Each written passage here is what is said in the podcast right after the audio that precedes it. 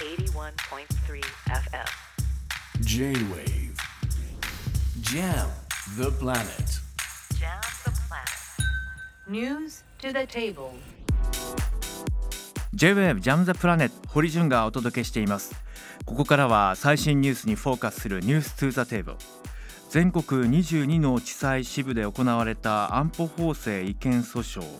今日福岡高裁では集団的自衛権の行使を認めた安全保障法制は憲法違反で平和的生存権などを侵されたとする原告団の退えを退け訴えを退け控訴を棄却しました。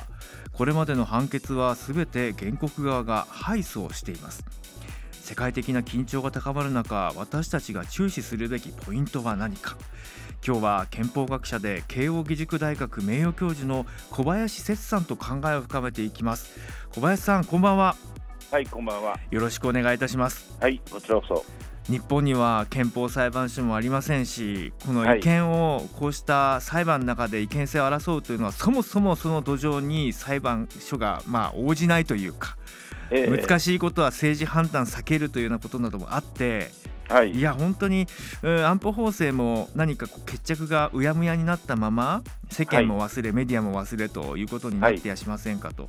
今回のこの訴訟に関してはここまであの小林節さんご覧になっていてどのようなことを感じていらっしゃいますか、あの教科書的には僕当たり前のことが起きていると思ってるんですね。はい。あの福岡高等裁判所もこれまでの地方裁判所も原告に対してですね、あなたの不安不安はわかるけれども、まだ具体的な危険にならない限り、まあ訴えの利益というか原告的確ないですよということをうん。専門的には言ってるんですね。つまり、ああなたが自衛官になってうん。海外派兵を命じられたら来いっていう話ですよ。えこれはあのさっきご指摘にあったようにあのドイツやフランスみたいに憲法裁判所があれば、はいあの法律ができた段階で丸ごとこれって危険なうん憲法違反でしょうと訴えられるんですが、アメリカ型の具体的訴訟の制度ではうん。実際に世間全般の中から私だけ特別な被害に遭わないと、本来法廷に立てないんですよ。そうなんですよね。もし何かのその事件の当事者になって直接的な被害を被ってとかそういうことがあればそうそうそうまあ、そのためにも本来であれば今の枠組みの中でこのうん。違憲性を問えないのであれば例えば憲法裁判所を設置するための議論であったりとかそもそもこの集団的自衛権に関してうんも当時議論されましたけれども解釈会見ではなくて憲法改正の手続きにのっとって国民的議論で導入するべきではなど小林節さんはまあそうしたことも含めてずっとこう声を上げてきたお一人でええもありましたよね。ええ今でも。だ今でも黙ってませんけど、ええ。ただね、ここれあの反対、要するに平和主義者の人たちはエネルギーのかけ方間違ってるんで、えええ裁判所になだれ込んでもですね、えうん。負けは初めから見えてましたから、え私は助言はするけど参加を求めないと参加しなかったんです、えうん。あれだけ反対して。だけども、憲法が改正されていない以上、はい。政権交代が起きれば、え。あのあの安保法制、僕は戦争法というのは、戦争法はまず内閣が執行停止にして、ええ。それで政府を作れるほどの多数派が国会にいるならば、ええ。廃止法案で廃止してしまえば元に戻るんですよね。そうですね。だからこそ有権者がこのあ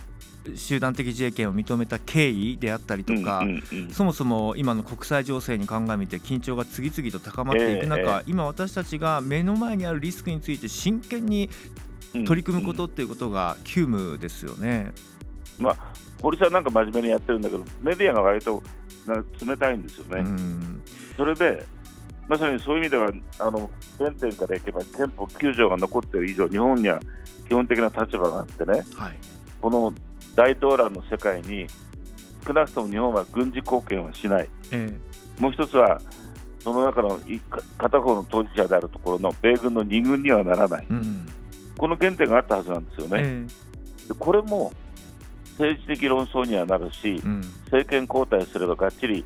その反対側になんていうかなギアを切ることできるんですよね。あの当時の、まあ、安倍政権下でさまざまな判断が行われたものですけれども、まあ、それを機に、やはりその日本国憲法の成り立ちであったりとか日本国憲法の構造的なさまざまな、まあ、テーマというのが、当時も議論されました。規律密度が低い憲法だなとか、解釈でこれだけ変えられるのかとかいろいろあったんですけれども。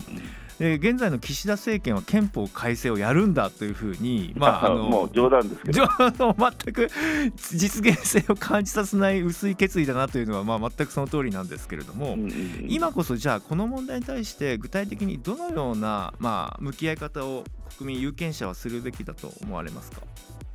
あのちょっと上の話で今のその岸田さんは8月の自分の任期中に憲法改正すると、はい年末にも年始にも言って、まだそれ取り下げてませんよね。はい、だけどあの人、全く勉強してないから言えるんで、うん、そそう言っていれば、安倍派に受けると思って言ってるんで、うん、いざ実際にね、憲法改正をするとなったら、国民投票で過半数の丸を取らなきゃいけないでしょ。はい、自民党、公明党足しても過半数取ったことないんですよ、選挙で。うん、そういう人たちがあ条文案を見て、え非常事態条項、ええ、だけど今の法律制度だって非常事態にはもっとできることあるの。に、うん、ノーゴーンとして何もしないじゃないですか。そうですね。だから彼らがね、非常事態にきちんと対処できるように、総理大臣に全権をくださいなんて言ったら、うんうん、あの笑い出した国民が島に怒り出しますよね。うん、だからまず会見の時はそもそも無理。でも、そこであのさっき解釈会見ってあのうっかり我々言っちゃうんだけど、あれは違憲な解釈が多数決でまかり通ってるだけであって、うんうん、解釈っていうのはやっぱり条文の文言と歴史的背景の範囲内で時代に合わせて変えていくことが解釈なんで、ええ。うん、安倍さんがやったことは解釈じゃないですよ。まさにあのその安倍派は今、裏金の問題などで、はい、まあ、派閥のそのものの、まあ、解散であったりとか、まあ、その政治と金に決着をつけられない現在のこう与党の姿勢であったりとか、政治不信がまあ強まる一方で世間社会を見ると、じゃあそこまで本当に本気になって変えましょうっていうパワーが広がってるかというとああまたやってるなとか、うん、ああまあこんなもんだよなとかなんか諦めにも近いようなところが、まあ、起きてやしないかという危機感もあるんですよね。そう。あのなんか不思議ですよね、自民党はほとんど瓦解寸前なのに、うん、野党全体に期待が来なければ政権交代起きないじゃないですか。緊張がない、うん、ねだから期待も緊張がないんですよ。うん、だから世論の中に野党に対する期待が起きてないじゃないですか。そうですね。だけど、だけどあの少なくともあの仮に野党が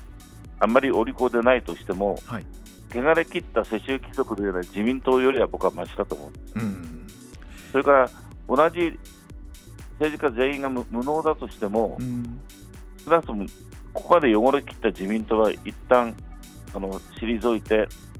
首洗って出直すべきだというのはだんだんみんな思い始めてると思うんですね。そうですね。自民党の中にもしっかりやっている議員がいるのも知っていますからだからこそ正当な、ね、うん、選挙を経てもう一回立て直すということを、まあ、全政治家、そして有権者一丸となって取り組まないと、とんでもない方向にこの国が導かれている可能性だってあるので、まあ、今日あえてこのニュース小林節さんに解説していただきました、はいはい、これからもぜひまたお話聞かせてください。はいあの堀さん頑張ってください。ありがとうございます。引き続きよろしくお願いいたします。はいはい。今夜は憲法学者で慶應義塾大学名誉教授の小林節さんにお話を伺いました。ありがとうございました。J-Wave Jam the Planet